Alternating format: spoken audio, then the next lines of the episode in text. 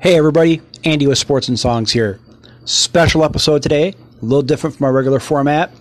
Sit down with Jason Ink. Uh, he's been on the show a couple times before. We've done a special episode with him in the past. Hopefully, it's something we'll do on a regular basis. So, wrestling fans, enjoy. Not wrestling fans, give a listen. Tell us what you think. Appreciate you all. Again, we like your feedback. Let us know what you think of the show. Enjoy Jason Ink and I sitting back talking some AEW wrestling, some fantasy booking.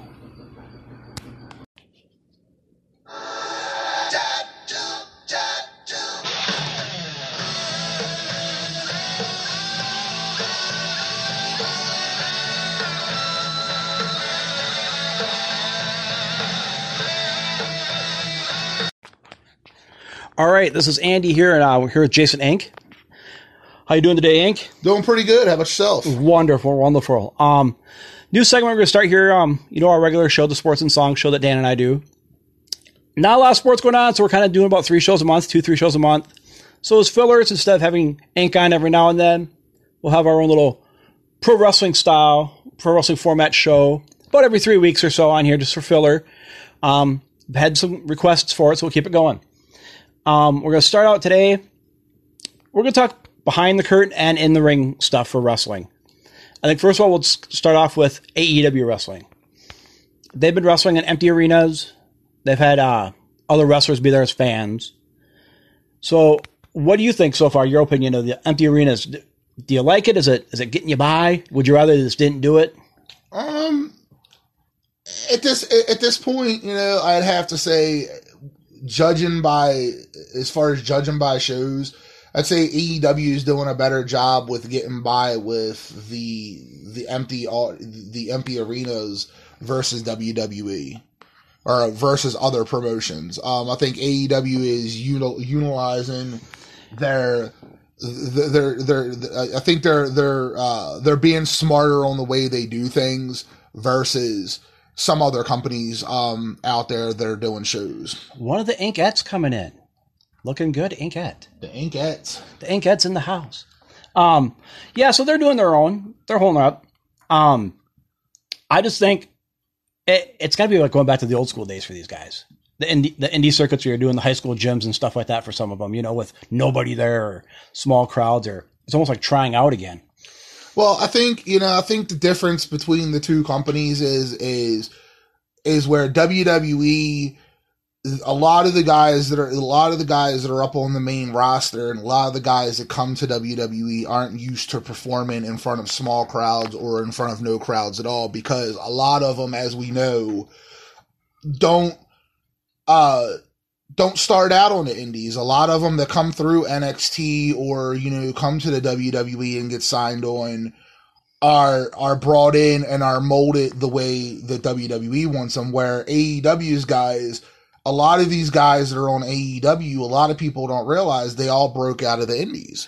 Right. They all started, you know, Darby Allin, you know, MJF, I mean, you name it, like they all, they all came up off of the indies, you know, and I think that's the big difference. So they're used to, well, you know, tonight, you know, we might wrestle in front of 50. Tomorrow it might be 200. Right. And that was the thing with AEW when it first came out. People were saying these guys were wrestling in these big arenas, you know, three, four, five thousand people arenas, they weren't used to that.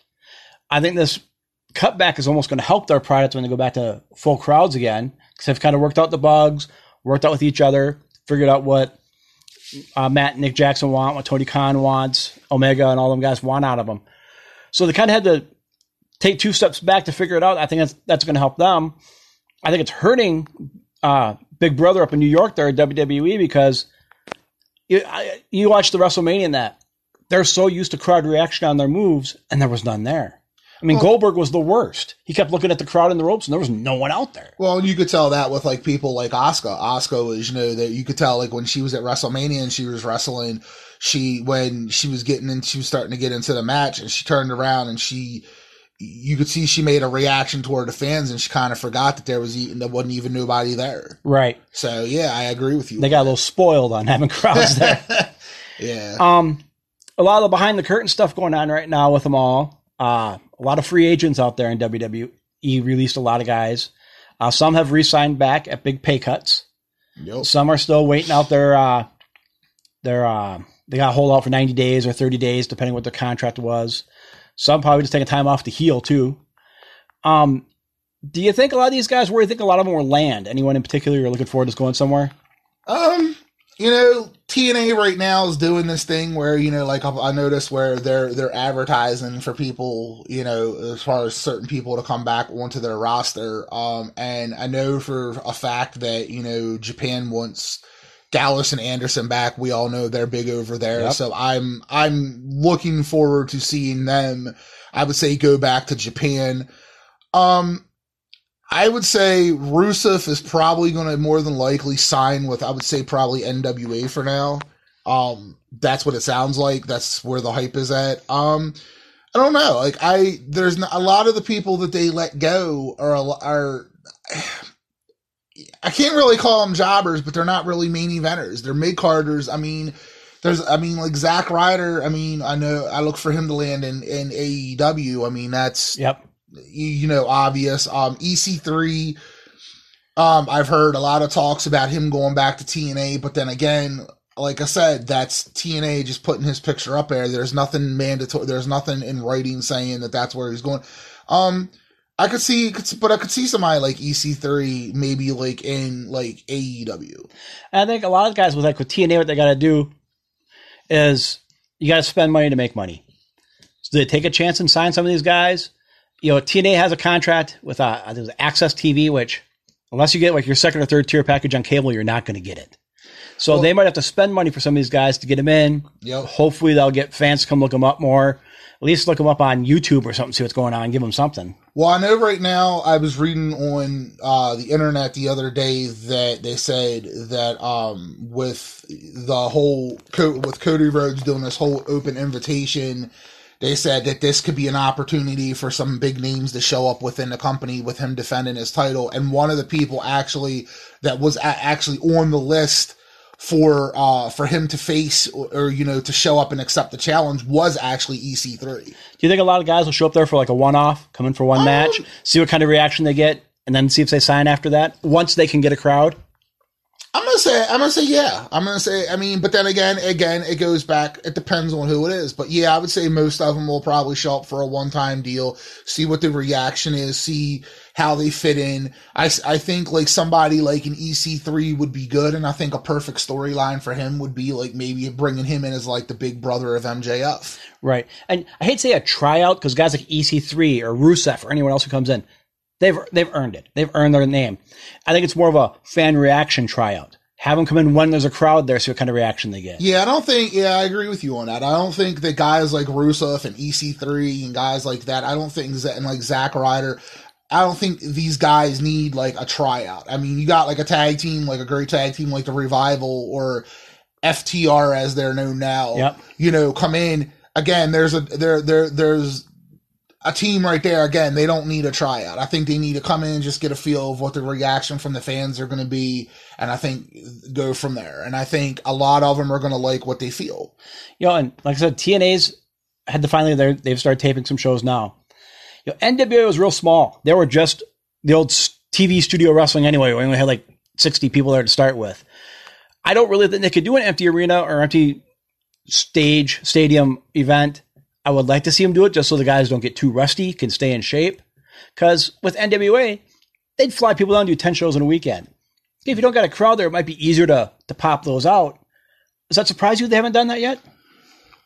Um, you know, it's no, it doesn't surprise me. I mean, they're a small company. I mean, they're they're running up off of what they can do. I mean, I think one thing that would help with the exposure of NWA is maybe do.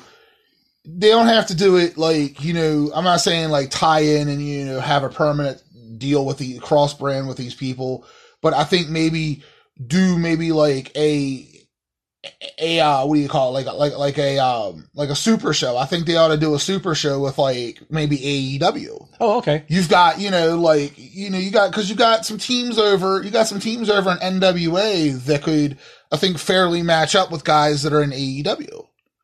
You know, I mean, you got you know James Storm and what's the Eli Drake, their tag team champion. Yeah.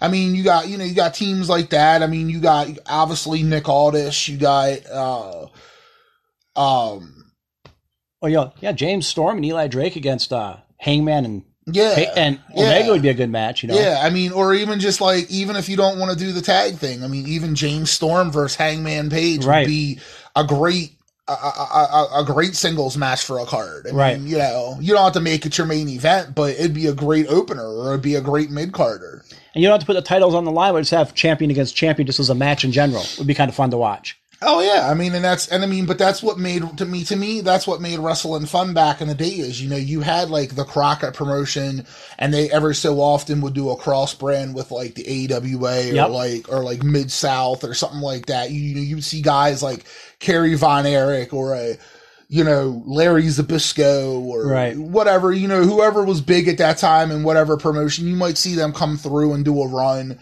and then they would leave, and then you know, and I think that's what wrestling needs. I think they need that. You don't have to have a buddy buddy relationship with the company, but I think like have an open door where, hey, you know, if we want to bring a James Storm in to do a match with, you know, like you said, an Adam Page, Right. the door is open. You can do the, you know, and I think that would be a perfect, that would be a perfect, as they say, fantasy warfare match. Like, I mean, Yep. James Storm would be great for, to push a kid like Adam Page. Right. Or, you know, every now and then, like I remember back in the day with the Von Erichs, every now and then Flair would go down there and wrestle. Right, right. And about once every couple, three years, he'd drop the belt to someone for a couple weeks. Right, and so, you, so you never knew. Geez, Flair's coming up to Minnesota. Is he going to drop the belt here? Or he's going to St. Louis or California. You never know. Right, So- and, right, and that right, and that's what I was saying. Or like the UWF back in the day Yep. had the cross brand with like Crockett's, where you had Terry Taylor and you had Doctor that's Steve Williams, or you had the Bear, or you had Barry Windham and Terry Taylor, where they would go over the North American title. Yep. You know, or I remember when they com- when they combined it, the UWF. I think it was like the UWF like television belt with like the the the Crockett's like United States Championship Right. or something like that, where Nikita, I think it was like Nikita and Eddie Gilbert or something Yeah, like that that. right, Yeah, yeah. yeah. Um, you know, I mean, again, you don't have to have that solid handshake deal, but have that open door policy where they need a promotion, not to bring up past history, but you need a promotion like ECW where when Paul Heyman took, even when Paul Heyman took it over, he had that open door policy where if a guy left a company on bad terms and he just wanted to get some heat up off of his shoulders, he let the guy come in and do something. Yep. You know, he, he'd say, you know, like a, like a maniac Matt Borne when he left in on bad terms with WWE and he, he got tired of doing the Doink gimmick. He let him come in and do his thing and say, you know what, find your way. Yep. And you know, if occasionally say maybe not the local promotions here in Minnesota were a little small, but we'll take NWA for example. They're kind of smaller ROH. Say the US title, whoever's got it for WWE at the time, goes down there and loses it to him for two weeks. Life goes on. He'll drop it. He'll give it back. He'll get him back in his rematch, you know. Right. But give that other guy a little love. Give them some respect. Because if Vince wants to try to keep people happy with him, he's got to do that. Because Vince is going to lose people here left and right. Well, see, and I think that's a lot of the problem is, is that you just hit it right on the nail. In my opinion, there's no love no more. There's no, there's no brotherhood love where, you know, hey, you know what? You did this for me. I, I owe you one. Yep. You know, hey, you know what? I see this in this kid. Hey, let me work with him. Yep. Let me push. Let me push this kid. Let me. You know, I was watching a podcast the other day with the Heart Foundation, and they were talking about um. Oh God, who were they? Oh, they were talking about the Bulldogs. They were asking different teams about the Bulldogs and what it was like to work with Davy Boy and stuff like that. And you know, uh, they threw the Heart Foundation together as just like as just a regular tag team. They weren't expecting them to last, and the Bulldog, them and the Bulldogs had such good, great chemistry together. The Bulldogs told Vince, "Keep them together. We want to work with these guys. They compliment us. We compliment them. We think we can push them." And long and behold, the Heart Foundation became one of the longest tag teams, if not the longest tag team in WWF history. One of the better tag teams in the 80s that they had there, if you ask me. Well, yeah, they had. I mean, but well, top five. Top five in the 80s for. WWE. I'd say the Heart. I would say if you had to put top tag teams in WWF back in the '80s, it was the Heart Foundation, the Bulldogs, and then I would have to sit there and put Demolition in there. Sheik and Volkoff. Sheik and Volkoff, yeah, but Sheik They'd and be fifth. Arguably fifth. She Sheik, Sheik and Volkoff were good, but the problem was is that you know when Sheik got tired of Vince's stuff, yeah. Sheik hit the road and kind of left Nikolai hanging high Hanging and high and dry. right. But um, yeah. So like I said, that's gonna be part of what we're gonna talk about here. Is there's a little insight there. You mentioned earlier some fantasy booking. Let's do a little break here. We'll come back with our our uh, Inkomania card one, if you will. We'll go over some matches. Just a second.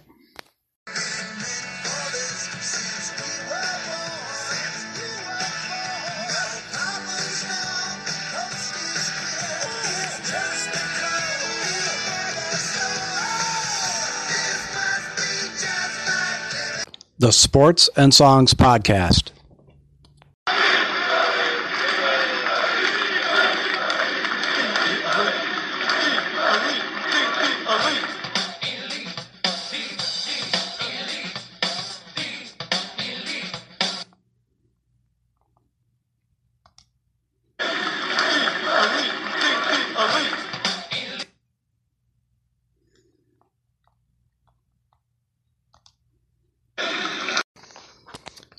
Right, so we're ready here. We're going to go back over our uh, Inkomania card one here, if you will. Um, first of all, y- you found the link here on our Sports and Songs Facebook page. Leave your comments below on who you would have thought the, won these matches, or on our anchor site for this too. You could also leave a message. There's a way you can find you know, leave a voicemail message on there. Tell us what matches you want us to talk about. Hey, I'm fantasy booking this match. What do you guys think? So let us know. But here we go with our matches. I'm going to start off with a cage match. Now, these are going back in the day a little bit. Some current guys, some old guys, and we're assuming obviously in their primes when we have these matches. So, from the AWA, Mad Dog Vachon against Kevin Sullivan in a cage match. Both of them have no problem giving color, so that'd be Yeah. that'd be a messy one. Um. Oof. Yeah. These are all with Earl Hebner as the referee for all these matches, by the way. So, Oh, it's it, it, oh, oh oh it's oh it's the uh we we don't have the twin referees. no, no, it's just Earl, it's not, not his twin brother. It's just Earl. Dave, Dave's not in it. no, Dave's not working. So these are all Earl Hebner Um, matches. I would have to give the edge. Ooh. I'm gonna I'm gonna I'm gonna I'm gonna go I'm gonna go with Sullivan. Because both were okay, you know, selling for somebody else all the time too. So that's what's made this match so cool. I'm gonna I'm gonna go with Sullivan just because Okay. Sullivan was a little bit more. uh I would say he was smarter in the ring the way he worked. Yeah, Vachon didn't care if you won or lost as long as you Yeah, were if, as long as you were hurt when you left, he was okay with Vachon, that. Vachon was more of the, I guess you could say, the Mick Foley or the Cactus Jack of that Right. era per Yep. se. So I'm gonna I'm gonna go I'm gonna go with Kevin Sullivan on that one. All right, our next match, a Chicago Street Fight tag team match. Stan Hansen and Bruiser Brody against the Road Warriors. Hmm. Now, not Legion of Doom WWE Road Warriors, back NWA, uh, AWA early Road Warriors. Um, with a street fight, it's kind of hard to give a winner, and in this situation, I'm gonna say, I'm gonna say we go to a no contest because I mean you got, I mean you Well, you do have Earl Hebner as referee, so he would screw it up and call a no contest. yeah. Um, no contest. Yeah, that could, but that would be a fun one to watch though too. That'd be a 15 minute time limit draw. It'd be a fun one to watch, but there and the reason I say like no contest, I mean, even though like you said Earl Hebner wouldn't call it, um, fine then I'd say like I ain't gonna say no like all right fine like I would say like the the the the uh, finish to it or whatever you want to call it. I think they both knocked themselves out because I mean you got two tag teams that were I mean you're talking about both of them in their prime. I mean Right. like, let's face Right. it, like neither tag team. I mean you're talking Hansen, you're talking Hansen and Brody. I mean they were like Right. they were the Road Warriors in Japan. Right, right. so yep, that's what I'm saying. Yeah, um, so I would say so I would say they would just like go to a no finish. go to no yeah basically just like beat each other up to where they can't go no more. All right, that's fair. All right, next match is is the Living Legend against the Legend Killer, Larry Zbyszko against Randy Orton. Um, I'm gonna go. I'm gonna. I'm gonna go with Zbyszko. Zbyszko was Zbyszko again. He, you know, I gotta. I gotta go back to the uh, I- I- smarter in the ring. I think. Zabis, Zbyszko. When Zab, back in the days, Zbyszko, hey, man. I mean, I don't think you could really touch them. All right, that's good. Good call. All right, for the tag team title, the Freebirds need to be the Michael Hayes Terry Gordy Freebirds Okay.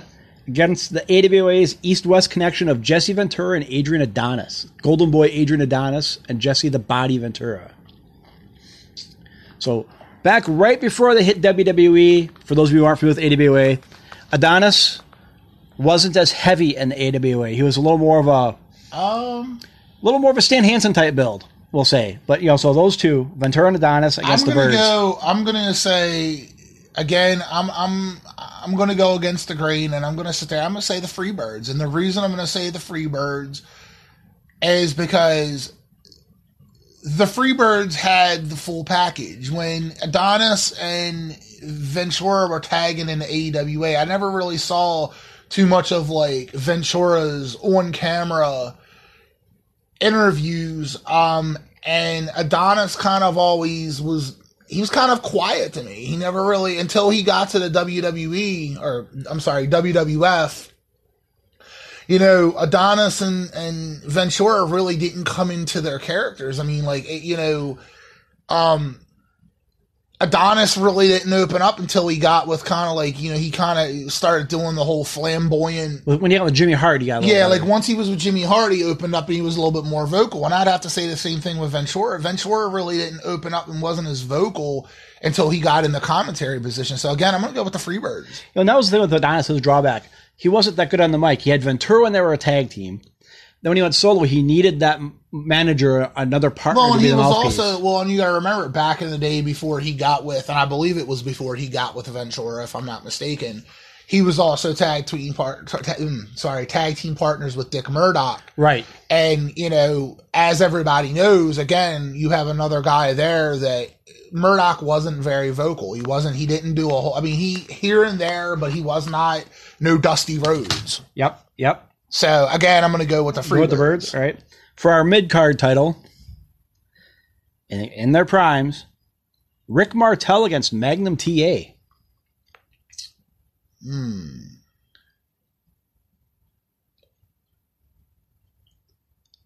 I'm going to.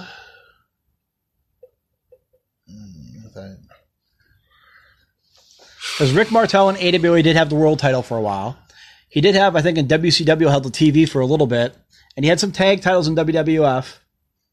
TA was, you know, the U.S. champ or national champ every now and then in, in, I'm going to. in NWA. So again, I'm going to go, and I'm going back. You know, I'm going back to the whole. Maybe you're, maybe I'm being biased here, but I'm going back to the whole the whole promo work. And as far you know, Yep. I'm going to go with Magnum TA. And the only reason I'm going with Magnum TA is not not the only reason, but one of the reasons I'm going with Magnum TA is because of the fact.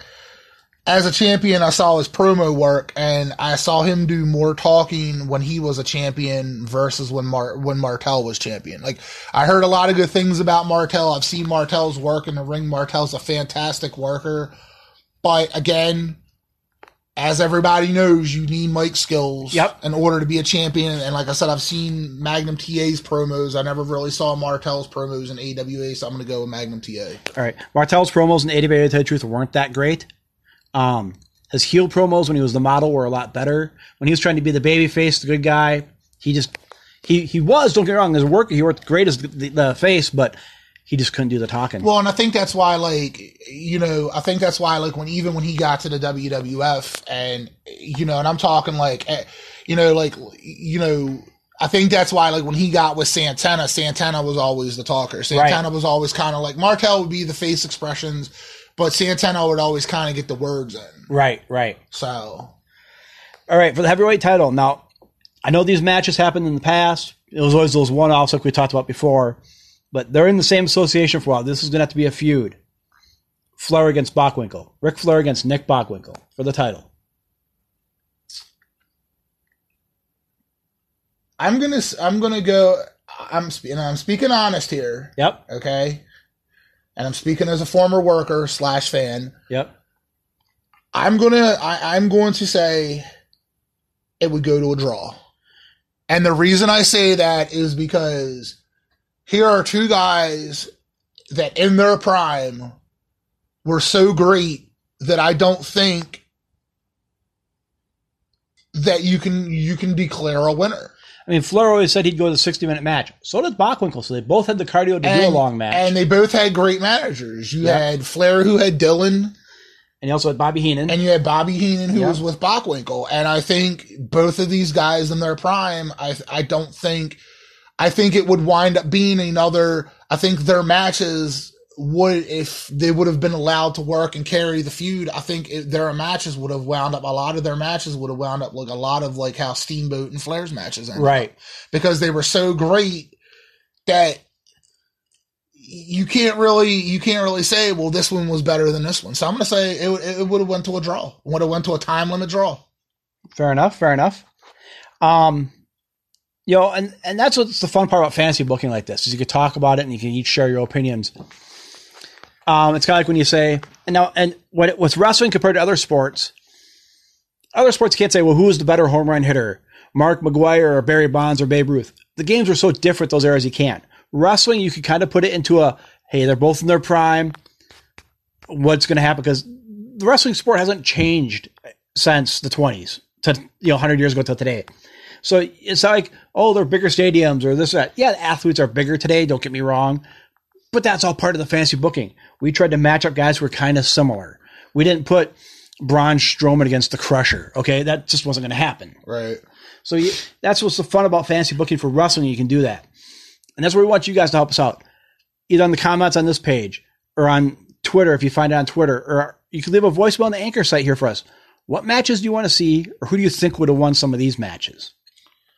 Yeah i mean and you know and that's the thing i mean like we were talking earlier me and you were sitting there and Yep. we were talking about some things and like you know like we were me and you had agreed earlier you know today's performers are in better shape and are they are better athletes but in both of our opinions as we both as we had both stated to each other they're not the, the they're not uh they don't put on they don't put on as as great of matches or they're not as great of sellers as you know some of the guys back in the day were. Yeah a lot of the guys back in the day i mean you know d- you know weren't chiseled like you know like everybody is today or wasn't cut from the same mold. I mean these guys were brought up the you know were brought up from the ground up. I mean you got guys like the road warriors taking bumps on gymnasium mats. I mean and the guys who were built back in the day, and this was no rip on the guy. I'm sure he's a decent guy, but a guy like Lex Luger, he had the build and he had three moves, and that was it. Well, and that's it. I mean, you know, he had that's just it. He was brought in, guys like you said, like like you said, Luger.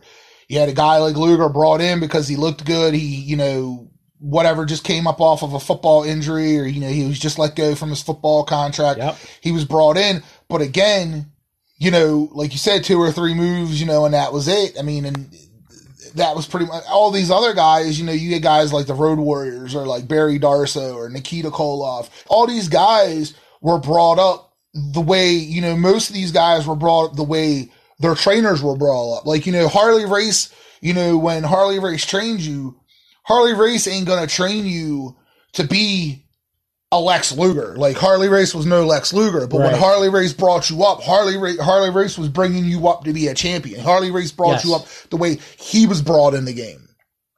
Yeah, Race, Gagne, um, all those old school guys like that. They they worked more in your Killer cardio. Kowalski. Yep. I mean, you like you go back and you ask like I mean you take somebody like I'm sorry I didn't mean to Yep, cut no, you off. But you know you you take somebody like a Triple H who you know you look at Triple H okay in great shape whatever.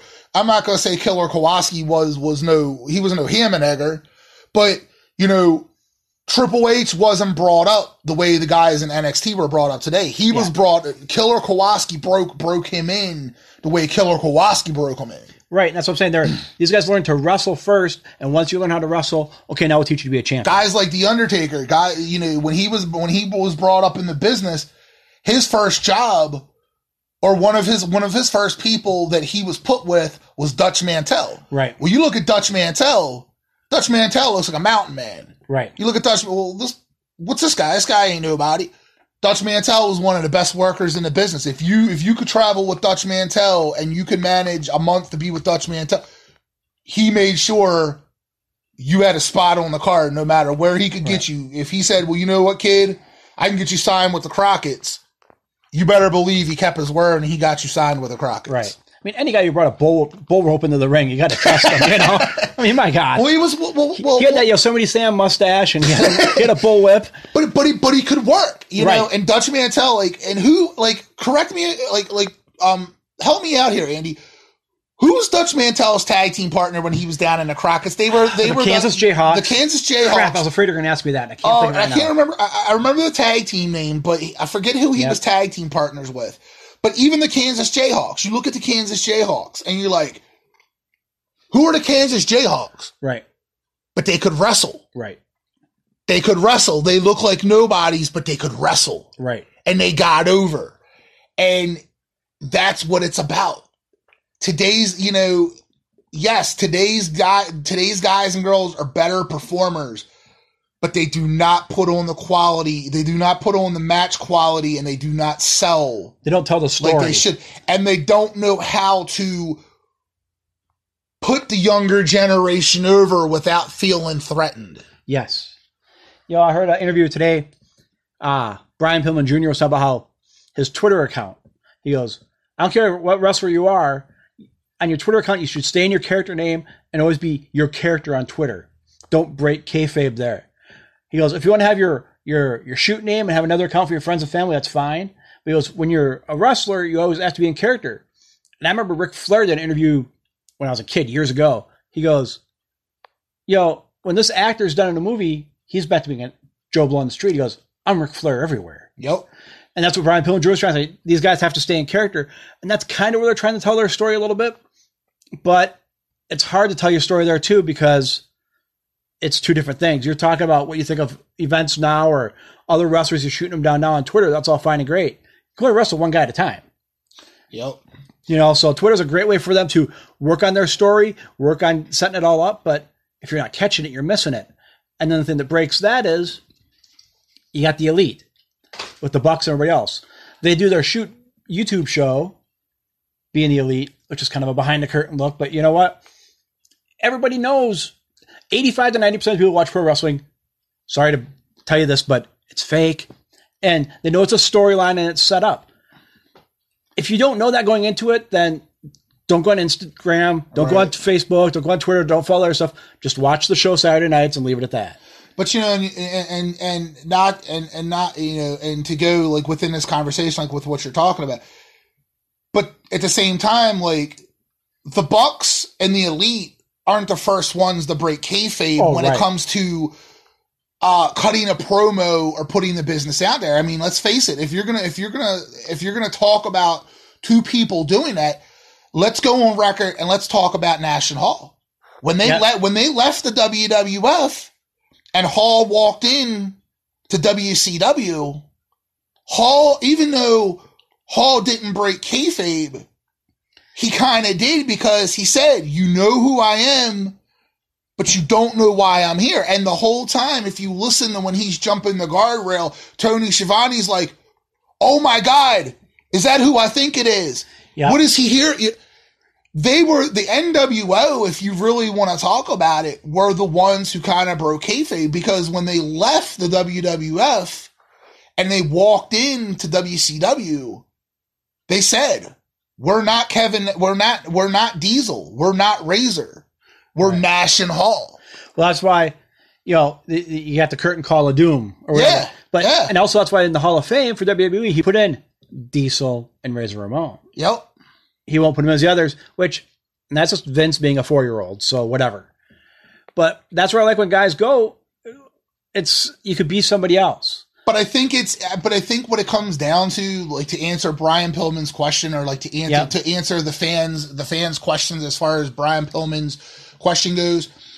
I think what it comes down to, it all depends on how serious the worker or the performer takes their character. Because Right. here you have, and, I, and I'm going to use this as an example because like this was an it was a, this was a it was a video I was watching the other day, and I'm going to use this as a prime example.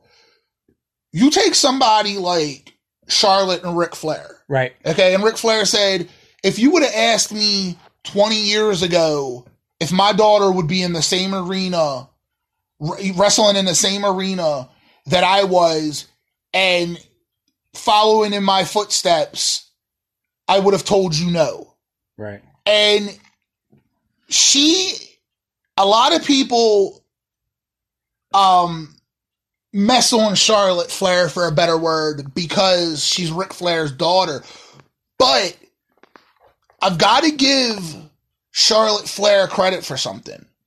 And that's for as much as people put her down for being Ric Flair's daughter, she takes the role of following in her father's footsteps very seriously. Right. She and she respects that. stays in character at all times. Yeah, she respects that. Even when her she's on camera with her dad and you know her dad, you can tell her dad's joking around, like, you know, making like little, like, I ain't gonna say wisecracks, but you know, she, he's joking around with her because he, he knows she, she's following his, she's serious and she'll, and, and, and you can tell when she's like, she'll be like, she'll be like, dad, come on, you know, I'm not, you know, I'm, I'm serious.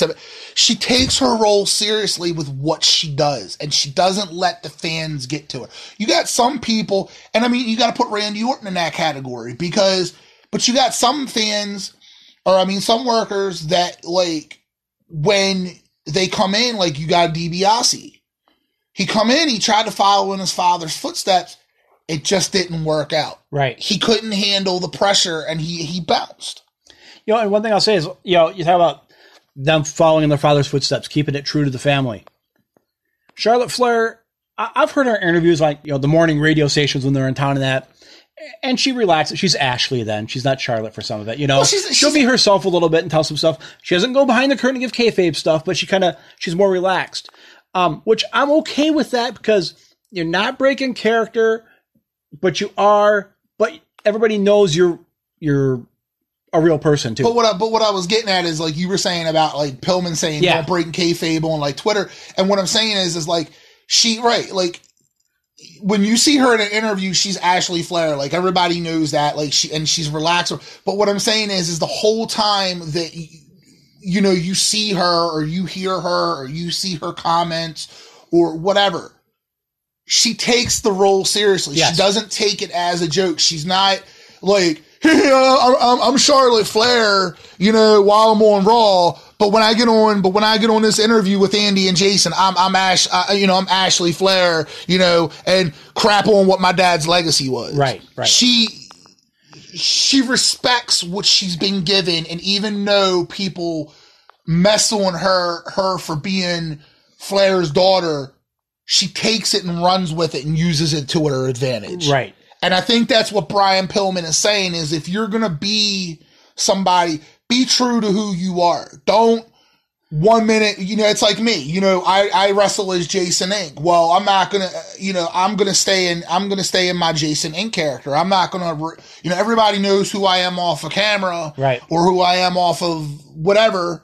But when people see me, I, I'm, I'm Jason Ink. When I get into Jason Ink. mood, I'm Jason Ink. I'm not, Yep. Which is different from another athletes. Like you can go to a back in the day when we- used to be able to go to sporting events, but you go to a sporting event or the grocery store and you see a baseball player there, all right? Or you see a football player there. You see Kirk Cousins in the grocery store. Hey, he's just Kirk Cousins getting milk and eggs. He's Right. not there as the football player signing autographs. right. But you see Jason ain't there getting milk and eggs. Now he's not going to go around kick the old lady and spit at kids like he does in the ring, but he's not going to be happy go lucky and give you a balloon either. Right. You know, so you got to give these guys respect and credit for that too. And when he's at the grocery store getting milk and eggs, he's just another guy. He's not there to sign autographs or anything else. No, I mean, and if somebody, I mean, you know, don't get me wrong. Like if somebody comes up, you know, and wants, you know, hey, how you doing? Nice to meet you. You know, I'll, I'll shake the hand, you know, whatever. Um, Take a, But- take a selfie real quick with them, but, but you know, you know, from past experiences, I think people react to you accordingly to how you react to them. I mean, you know, I've heard stories of Scott Steiner. Everybody oh, you know, he he's you know he's such a jerk, and you know, you don't want to talk to him. He's got such a hard. Well, I had an opportunity to meet him, you know, meet him once, and I went up to him and hey, you know, hey Scott, nice to meet you. I'm Jason. You know, I'm I'm a part. I'm I'm a part of the. I'm one of the workers. I'm a part of the show. How you doing? And I waited till after he got done whatever he was doing, and then I walked up to him and talked to him and asked him what I wanted. And he's like, you know, he's, and you know, I was like, hey, you got five? Sure, man. You know, hold on a minute. And I think it's in how you approach people. right. You don't go to him and go, oh, gaga, or start thinking you're a tough guy. Just go, treat him like a regular human. Exactly. hey, how you doing, man? But know, we'll get more behind the curtain stuff later on other things. Um, we've both got stories to share, I suppose, of other wrestlers or athletes we've met. We Sure. can get into that another another Yep. day. Yep. Um, but this is the end of our first official. We did we did one before a special one, but this will be a more of a recurring thing here. The uh, here with Jason, and he'll pop on the show every now and then. Something big coming up. But like I said, about every three weeks we'll throw one of these out there. Sorry, we're not doing it on the video side of it. It's gonna be just on the Anchor podcast alone. But shoot us back stuff on the Sports and Songs page on either Facebook or or Twitter. You'll see it out there.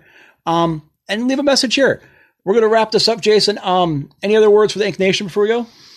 No, I do want to throw. I do, I do have something I want to throw out to the fans, and I just want their opinion on it. You were making a mention, you know, of like, you know, if they have any fantasy warfare matches, or Yep. you know, if they have any, think that they, you know, want to talk. I want to sit there and throw out the fans and just ask them. I I have a fantasy warfare match, and I would like the fans' opinions on what they think. Who do you think would win in their prime? Who do you think would win between Bret Hart and beautiful Bobby Eaton back in their prime? And I would like to hear, and I'd like to hear back from my fans, you know, and I'd like to hear back from the Ink Nation on like what their opinions would be on that. Uh, Andy gave me his opinion earlier, um, which I thought was very intriguing, and I, I agreed with him on it. You know, like I mean, after you think about it, but I would just want to hear one on one who would win between beautiful Bobby Eaton and Bret the Hitman Hart in their prime. Yo, on a side note of that, it'd almost be just as fun watching Cornette and Jimmy Hart on the outside of the ring for that one. Yeah, and you That, know- that, would, that, would, that would add more to that match. Yeah, you those know two. what? And you forgot, and we forgot to, and we forgot to add them in earlier because we were talking about. You said, you know, Yeah. that you think Bret Hart would go over on Beautiful Bobby, But the Midnight but Express then over the the Midnight, but Foundation. then the Midnight Express would go over on the Hart Foundation. You said that ain't no, you know, disrespect to Neidhart.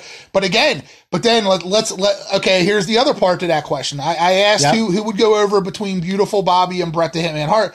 Okay, here's the second part to that question. I want to hear from you fans. Who do you think would give a better promo between Jim Cornette and Jimmy Hart? Because they both, Oh. because in their prime, in my opinion, they both had strong promo skills.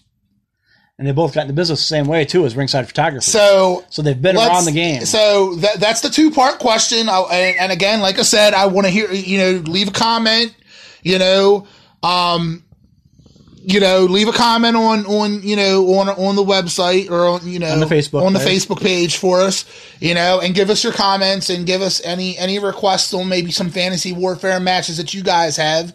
And maybe we can talk about them on the next podcast. All right. And like I said, I'm going to, one more shameless plug here for the social media. Also, we have a blog last two entries ago. Jason and I previewed um, the AEW pay per view. And we'll probably do that on the blog for every pay per view coming up between uh, WWE, AEW, some of the major ones. We'll do just our major pay per views.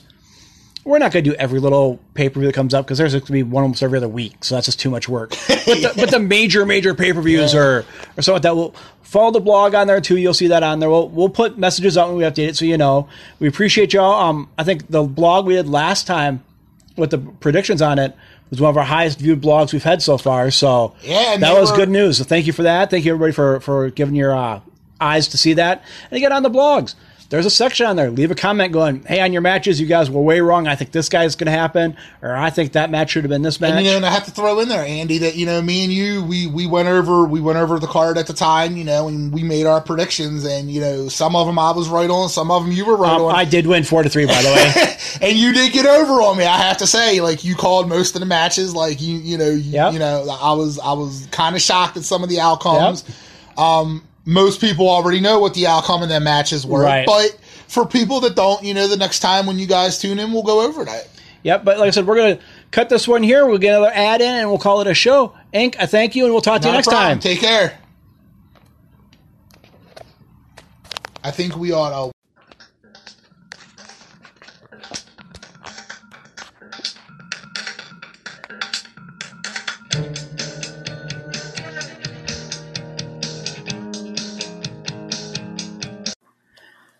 Well, thanks again, everybody. That's another episode of Sports and Songs. Thanks again to Jason Ink for welcoming us into his home today, into the tattoo parlor for the show.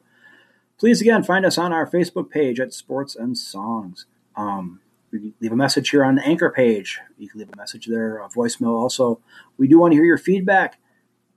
We want to have a lot of uh, interaction with the fans back and forth on these episodes. So please, please, we appreciate your feedback. Give us a follow, give us a like, all that happy stuff. Uh, Facebook, Twitter, Instagram, uh, the blog. You'll see all the information on our Facebook page for all the uh, sites for those in the bio. Thanks again.